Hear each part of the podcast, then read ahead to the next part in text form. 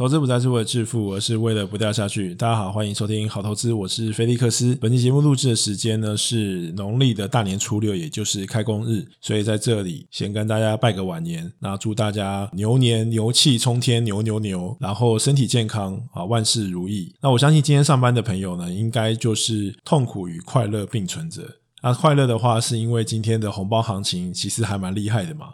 但痛苦的点应该就是因为收假之后的一个收假的症候群。但我相信有在做投资的，应该是觉得还是开市比放假来的快乐的很多啦。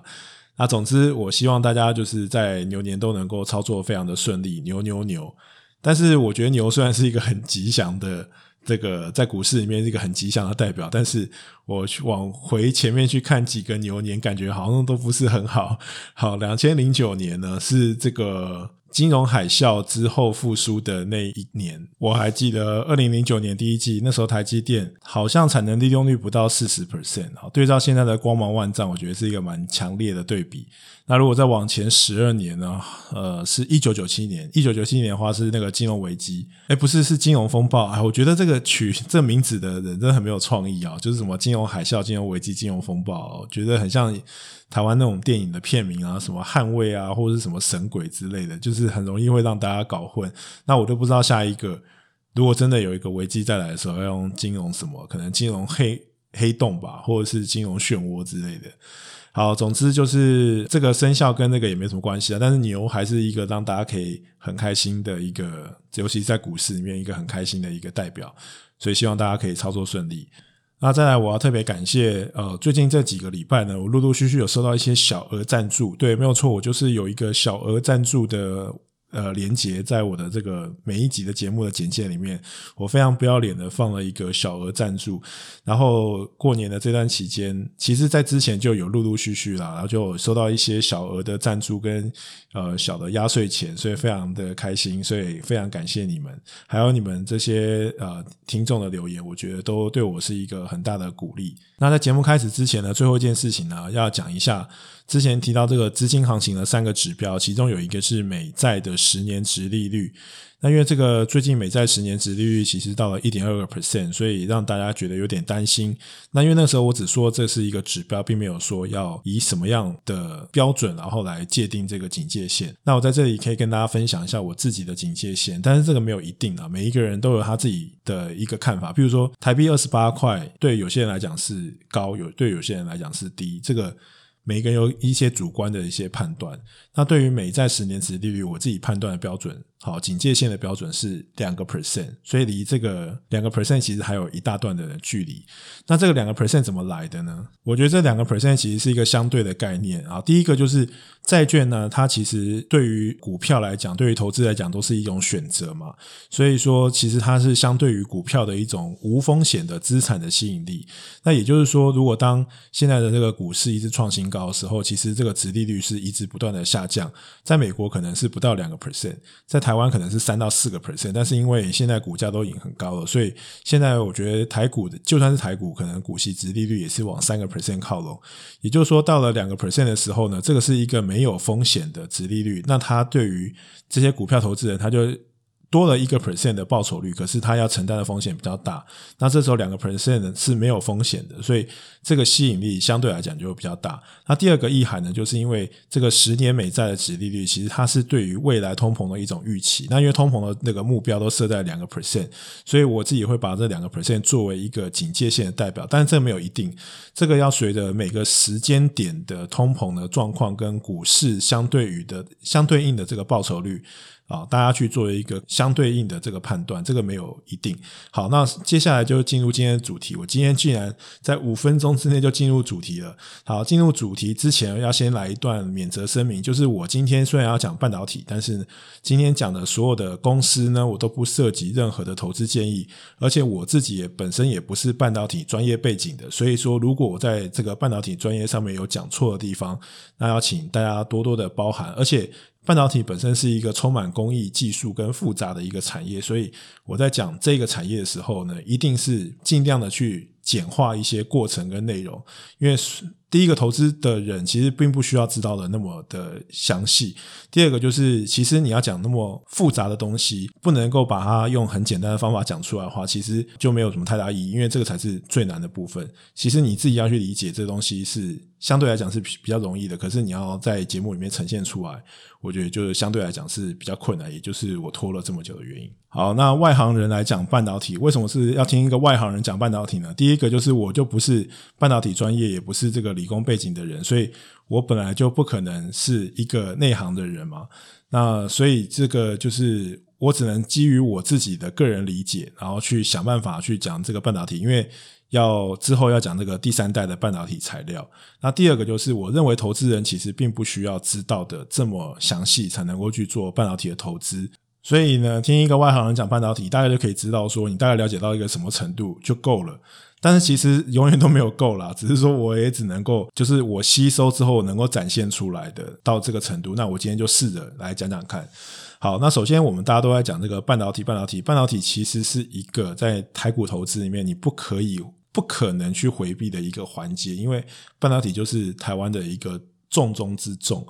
那一般我们在讲半导体投资的时候呢，我们都在讲的是，其实分上中下游三块。那我们主要讲就是 IC 设计在上游。然后中游呢，就是晶圆制造，也就是我们说的晶圆代工。那英文就是我们讲的 foundry。下游呢，就是封装测试，譬如说像日月光之前的细品，现在已经合并成一个公司了。那刚刚讲到这个 foundry，那中间有这个台积电跟联电，IC 设计公司就非常的多。那代表的这个台湾的公司就是联发科。那国外的话，就是像 Qualcomm、像高通这样的公司是主要的代表。一般我们讲半导体，就是讲这三块。其实半导体产业非常的复杂，如果你硬要要细分的话，我觉得还可以再分成六大类。以这个晶圆代工制造来讲，它需要很多的这个机器设备。像这个设备的厂商呢，就有像应用材料啦，或者是像这个 ASML 艾斯摩尔。那除了设备之外呢，还有耗材跟零组件。耗材就包括类似像是光罩啦，那零组件的话就包括之前很红的像是 IC 的载板啊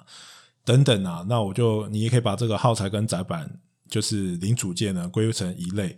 那最后面就是在封装测试的，再往下游走，因为你这个东西封装测试好之后，你必须要啊卖出去嘛，这还有一个通路，所以还有一个 IC 通路的产业，所以大概来讲就分成这样子啦，就是你可以大概简简单的分成三块，那你要细分的话，可以分成六大类，那你要分再再细分，其实都分不完，因为你可能。连 IP 啊、EDA 啊，就是各个环节你都可以把它分成一类，所以说这个里面牵扯到的公司非常非常多，而且这个东西已经不只是技术了，这可以说是一个工艺般的存在。那我想就先带大家从这个一个 IC 怎么制造的开始。那之后，我们再来针对这个 IC 产业，我觉得几个大家可能会比较容易搞混的这个问题，那我们来这一一的分享。那因为之前呃也是有的人在投资这个航运股的时候，连这个货柜跟散装都搞不太清楚，所以。我知道这个半导体，大部分人都可能都很熟，甚至在听众之中，我知道很多人是工程师，然后有很多人也都在半导体产业工作，所以讲这些东西可能对于你们来说太浅了。但是我觉得还是有很多的人，其实他们并不知道这个 IC 产业是在做什么，然后这 IC 到底怎么制造出来，大家只知道要去买台积电而已。所以我觉得这个在这个层意义上面，我觉得这种分享的话，可能还是对大家会有些帮助的，可以当大家科普一下这样。我觉得，如果用比喻来说啦，我觉得 IC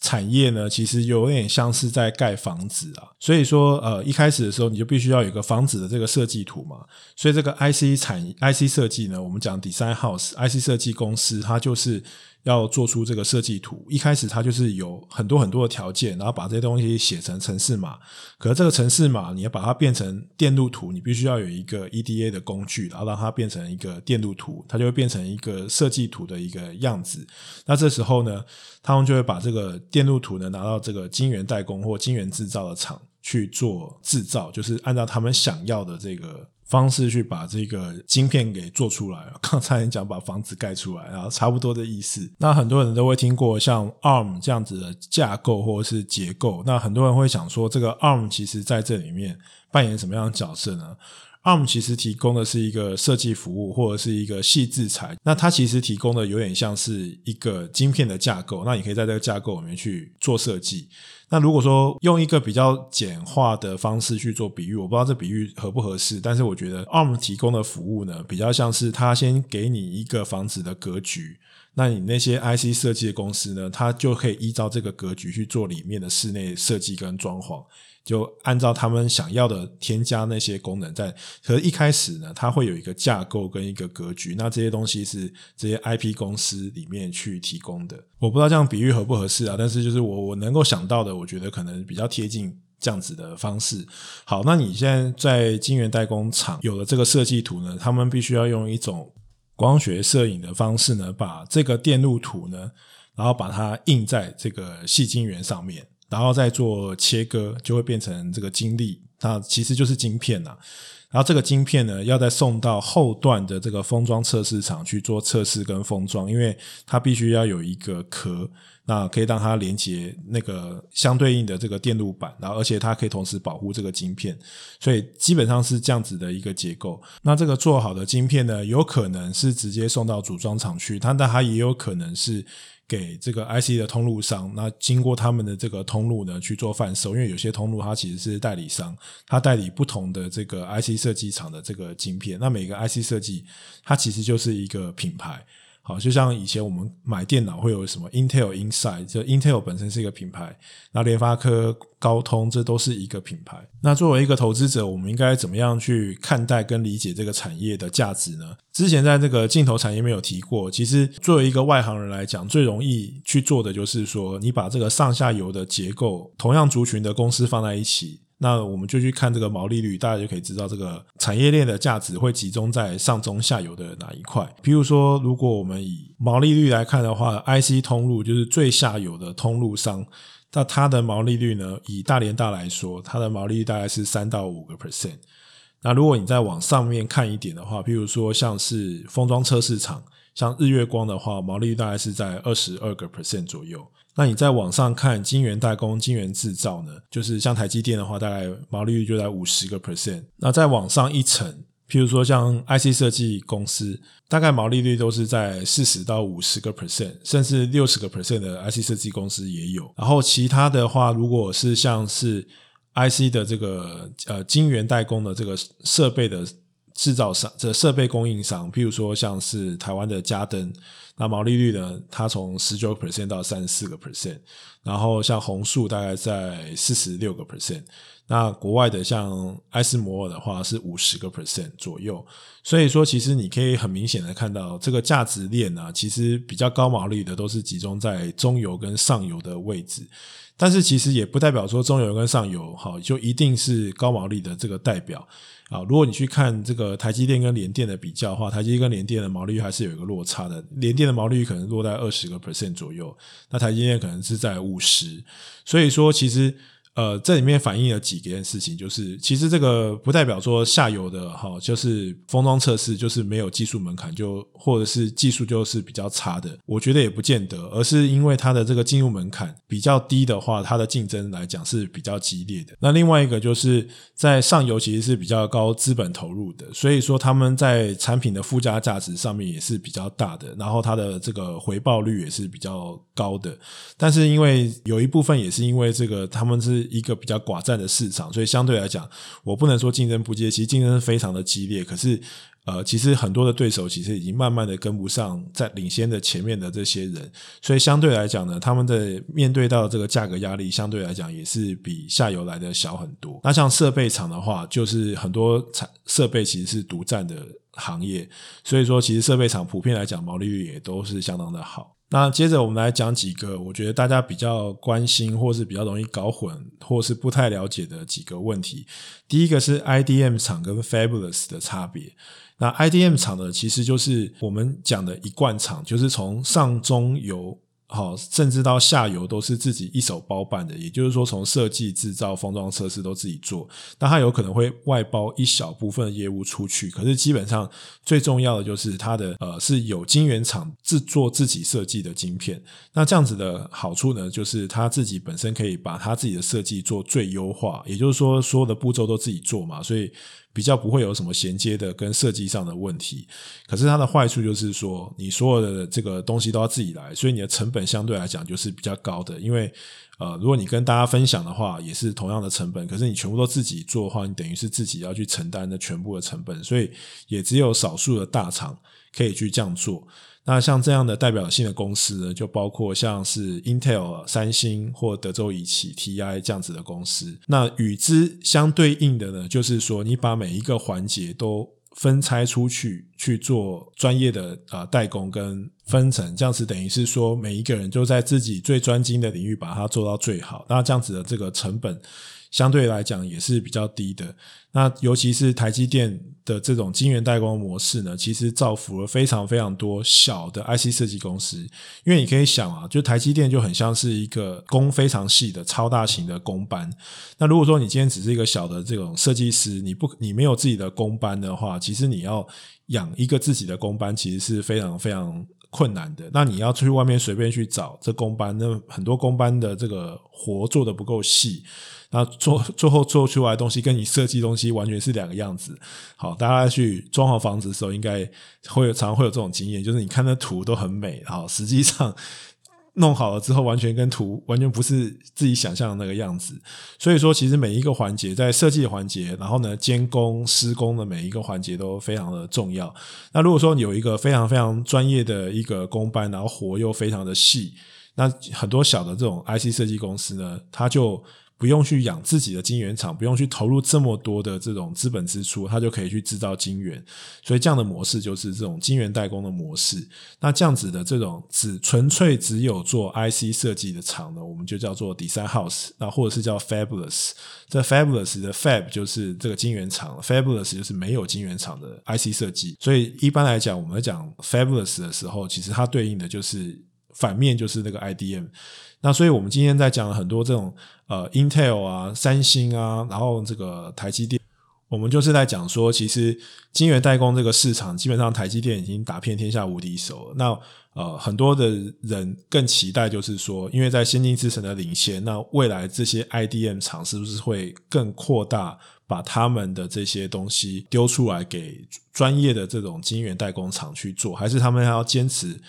走他们自己的这种技术的路线，所以之前大家都在讲这个 Intel 跟台积电，其实就在讲的是这件事情。那再来就是很多人会混淆，就是说可能很多人搞不太清楚几纳米几纳米是怎么回事。这个几纳米几纳米呢，它就是电流通过的这个通道的这个宽度。那你也可以想象是那个电路的这个线距，就是。电路之间，电路之间的这一个距离，那你可以想象说，这个其实不要想想说盖一个房子好，假如说你是盖一个社区，一整个社区，那如果说你这个社区里面的这个小路呢，这个路越窄。那你可以塞的这个空间就越大嘛，就是你可以盖的房子越多，因为都市你就可以想象那个都市化了之后，那所有的路就会变得比较窄，因为为了要塞更多的人，然后平面的房子其实不够盖，所以就开始往上面盖，就是盖越来越高的这个楼。所以说在，呃这种晶片的这种工艺呢，本来是一个也是一个二 D 的结构，那慢慢就变成一个三 D 的结构，就大家往上堆叠。哦，就可以类似这样子的概念。当你的这个马路的宽度越窄的时候呢，其实它对应的第一个就是它越省电，第二个就是它成本会更低。因为你可以想象，就是说，如果你是同样的一个晶晶片的这个面积，但是你可以塞进更多的这个线路跟电晶体的话，那其实你的这个价值就会变得比较高。然后甚至是说，当你价钱其实是维持一样的时候，但是你的这个体积缩小了二分之一，那你的这个成本也就缩小了二分之一，所以大概是这样子的一个意思。所以我们在讲这个几纳米，其实越小呢，代表是你可以塞进去越多的东西。但是大家也不用太拘泥于这个几纳米跟几纳米，因为其实从 Intel 的二十纳米那个时候呢，其实。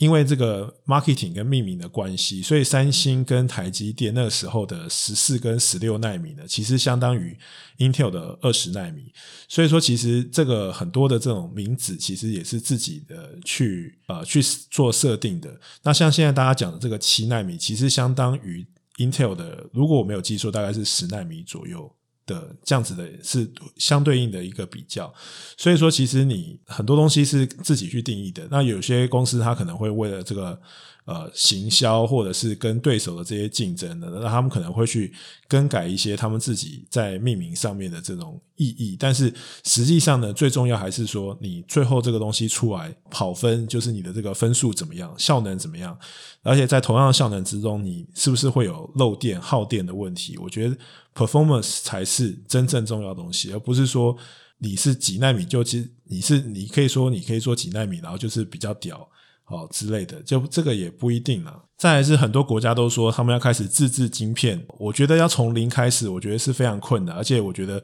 在半导体走到今天这个程度，其实一般的你要再从零开始，或者是你要再从头追赶，我觉得那是相当困难的事情。那很多人会考虑到说啊，竞争的问题。我觉得啦，就是如果这些国家本来就可以做，他们早就做，也不会等变成今天这样的局面。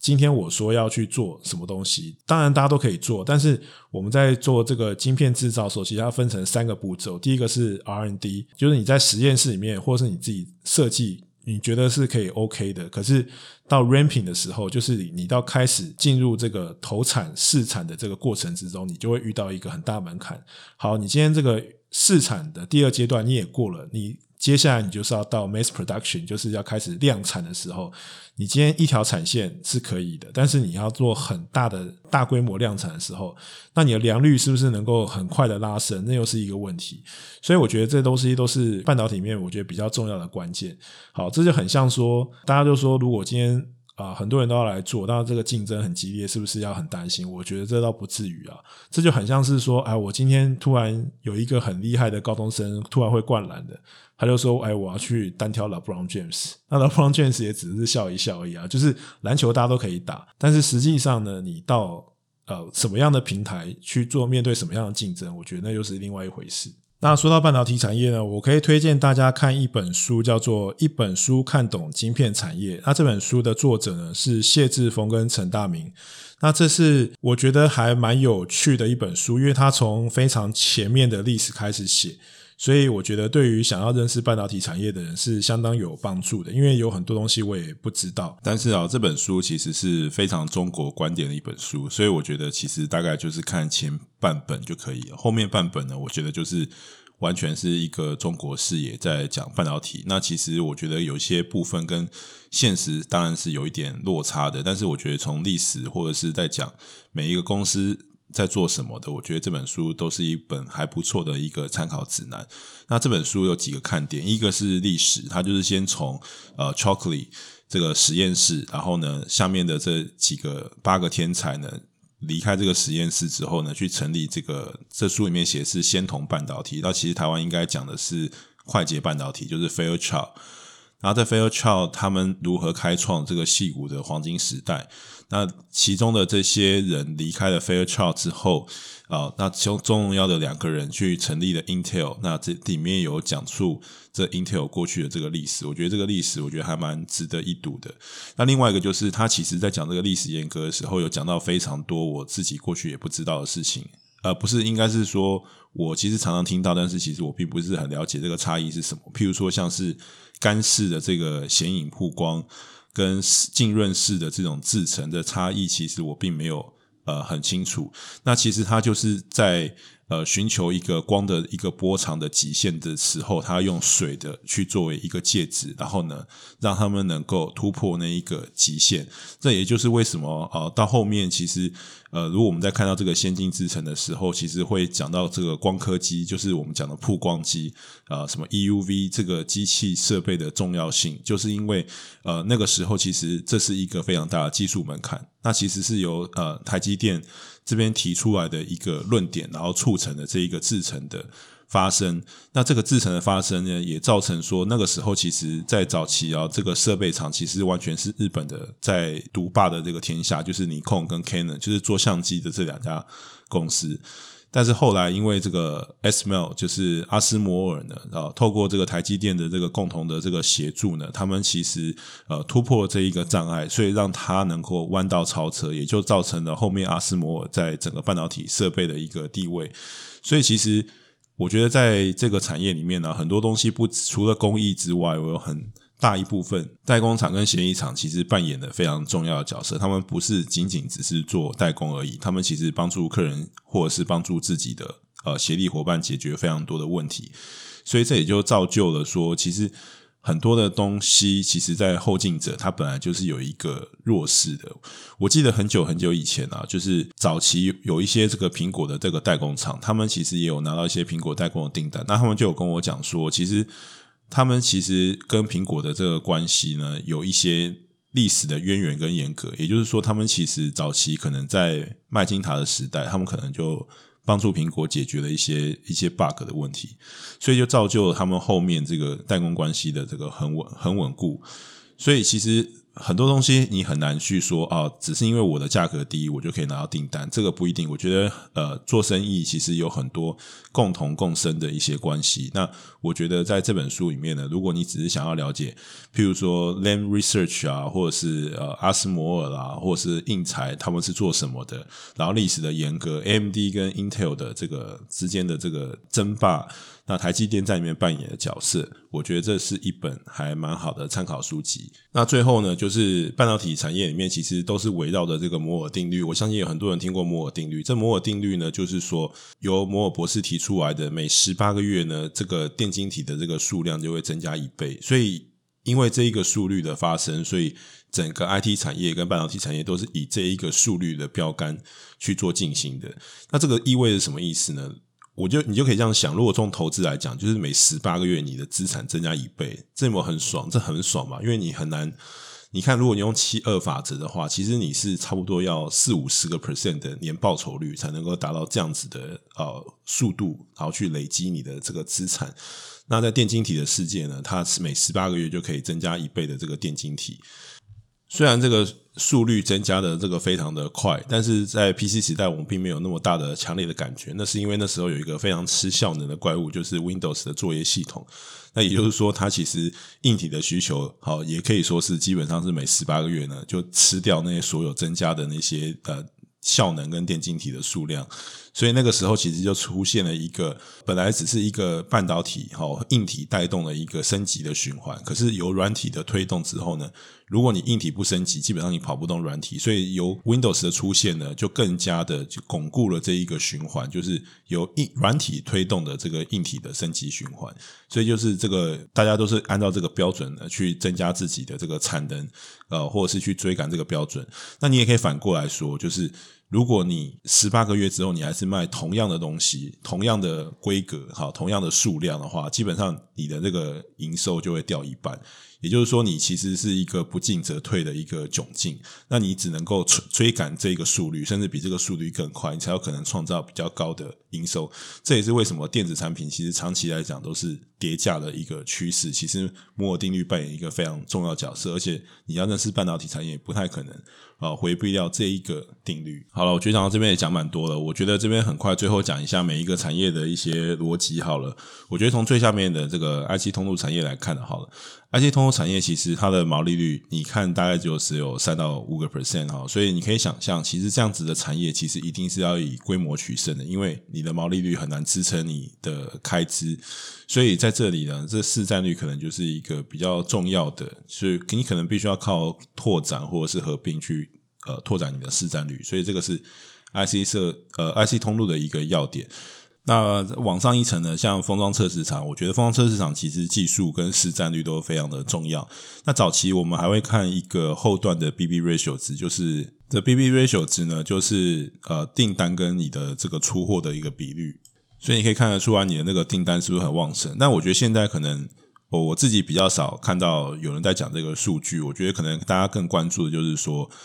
呃，现在的这个封测其实它有很大一部分去往 EMS 的方向，就是往更下游的这个组装这个方向去做延伸。然后它在上面呢，其实呢，因为晶圆代工厂做了很多这种晶圆级的封装，所以其实在晶圆的 wafer level，他们其实就已经完成了封装了，所以有。也有吃到一部分他们的市场，所以我觉得在这个环节，我觉得可能未来技术的演化跟公司的策略会是比较重要的观察重点。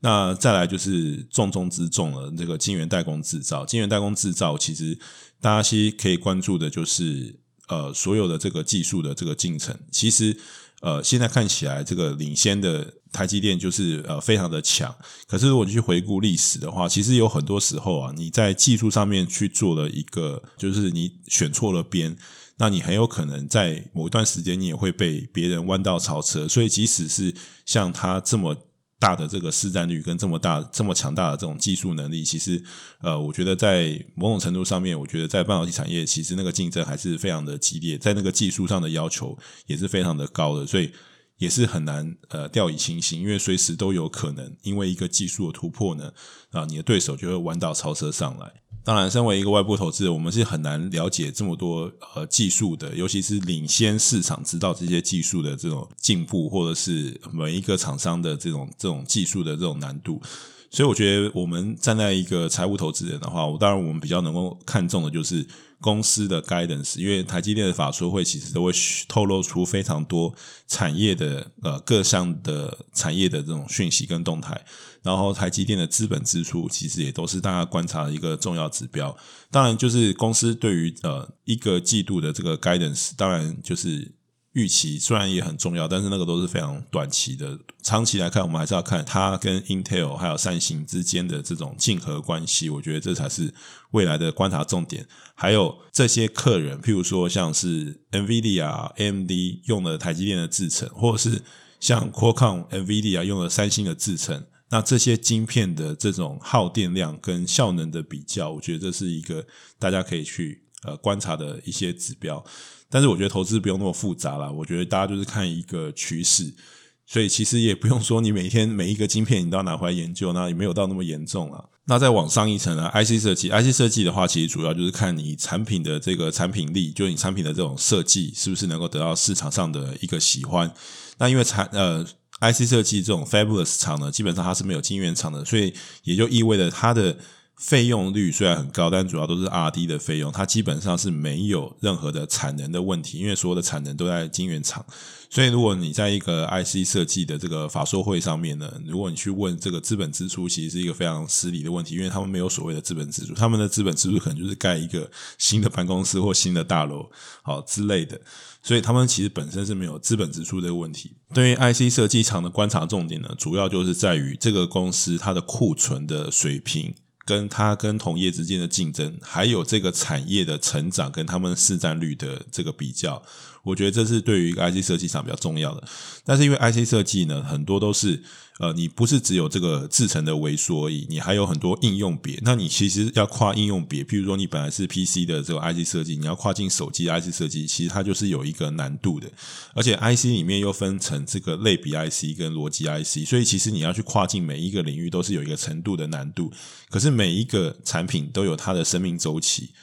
所以也就造就了说，其实。很多呃小的这种 IC 设计厂，之所以你是小，就是因为你没有自己的晶圆厂嘛，所以你才要去做一你很多这种小型 IC 设计厂，它可能只有一项产品或两项产品的时候，它有可能短时间之内爆红，但是红完之后呢，这个 IC 随着这个产品的生命周期结束，这 IC 就没有用了，所以。它就会出现一个比较大的幅度的衰退，也就是我们常常讲很多很厉害的 IC 设计，其实是一代拳王。但是随着这种大者恒大的趋势，其实现在很多无晶圆厂的 IC 设计公司也是非常的大，比如说像联发科。那像这样子的公司呢，其实它就有非常多元的这种产品线，所以它就比较没有这种以过去这种一代全亡的宿命。可是，在过去其实很多小型 IC 设计股突然变成一个中型甚至大型 IC 设计股，但是它的产品项并没有。呃，很有效的去做分散，它就很容易面临的一呃一代全亡的一个宿命。那最后就是讲到这个 IC 设备厂，IC 设备厂过去在投资来讲，其实它是景气的最末端，就是当 IC 设计股的设呃 IC 设备啦。哦，我现在讲太久是吃螺丝，那个 IC 设备厂通常他们的股价的发动都是在景气的最末端，但现在其实我觉得比较。没有像过去那样现象，是因为我觉得这个半导体呢，其实你从大的框架来讲，它是一个重资本支出行业，所以它其实整体来说，它还是一个景气循环。可是我觉得在新的应用拓展的这个时间呢，比如说五 G 啦、电动车这个时期，然后加上呃疫情，好这个。整个各种因素造成的之下，其实现在形成了一个比较大型的循环。那甚至有一些呃领先的这些厂商，它可能已经变成了一个成长股，而不是一个景气循环股。也就是说，其实这个市场上的需求呢，跟钱都集中在这一些厂商，因为这些厂商才能够去面对这些新增的这个需求。所以这一波循环我们可以再观察，但是基本上过去的逻辑呢，就是 IC 设备厂呢，它其实景气循环是比较落后的，因为当景气很好的时候，这些呃，譬如说晶圆代工厂，它都开始会扩大它的资本支出，但是等到整个市况真的下去的时候呢，它这些资本支出还是得花下去，因为你这个建厂建到一半，你还是会持续的去 ramping 你的这些产能，那所以说这些设备厂其实即使整个需整体需求下去的时候，但它订单状况还是会很好，所以它是相较于呃整个半导体产业，它是比较落后的一个族群。所以过去的逻辑是这样，但是我觉得，因为今年呢，很。呃，就是从去年开始，从疫情一直到五 G 电动车，我觉得这产业产生了一些结构性的改变。然后那些很成熟的制程，不不断的被先进制程排挤。可是现在新增的这些，不止这些新增的需求，包括 PC 或者是一些比较成熟制程的这些的需求也爆炸出来。所以就是在需求全面爆发，但是呢，呃，成熟之城都没有什么在投资，先进之城的竞争者又变少的状况之下，其实。呃，出现了一个可以说是结构性的改变，但是会不会完全超越景气循环，我们还是要再来观察，因为毕竟它是一个重资本支出的行业。可是我觉得领先的这些厂商呢，它基本上就呃很大的一个成分，它就已经有一个结构性改变，它就已经脱离这个景气循环的范畴，因为基本上它就没有什么太多的这个对手会造成这个景气的这种这种投循呃资本循环的呃投资的循环的崩坏。好，所以。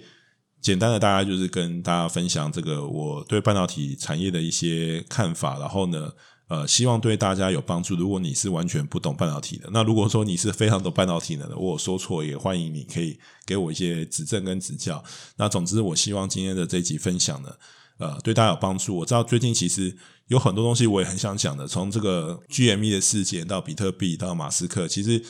最近这个新闻有非常多热点。但是呢，我想一想，其实。因为我也也就比较懒，所以我这个也出的没有别人快，所以我想一想，还是不用去追这个时事。我就是按照我自己的步调，继续分享的这些产业知识给大家。那当然，这些产业知识呢，都是透过我自己个人的理解，然后呢，在。可能在做了一些更简化的方式呢，分享给大家。所以这中间的过程中，当然是有一些我遗漏掉的一些很优秀的公司。但是我希望大家能够不会觉得这一集有太枯燥，然后能够引发大家能够有进一步去研究这个产业的兴趣。那这是我今天这集的目的。那最后还是祝大家新年快乐。那谢谢大家的收听，我们就下一集见。Love and peace。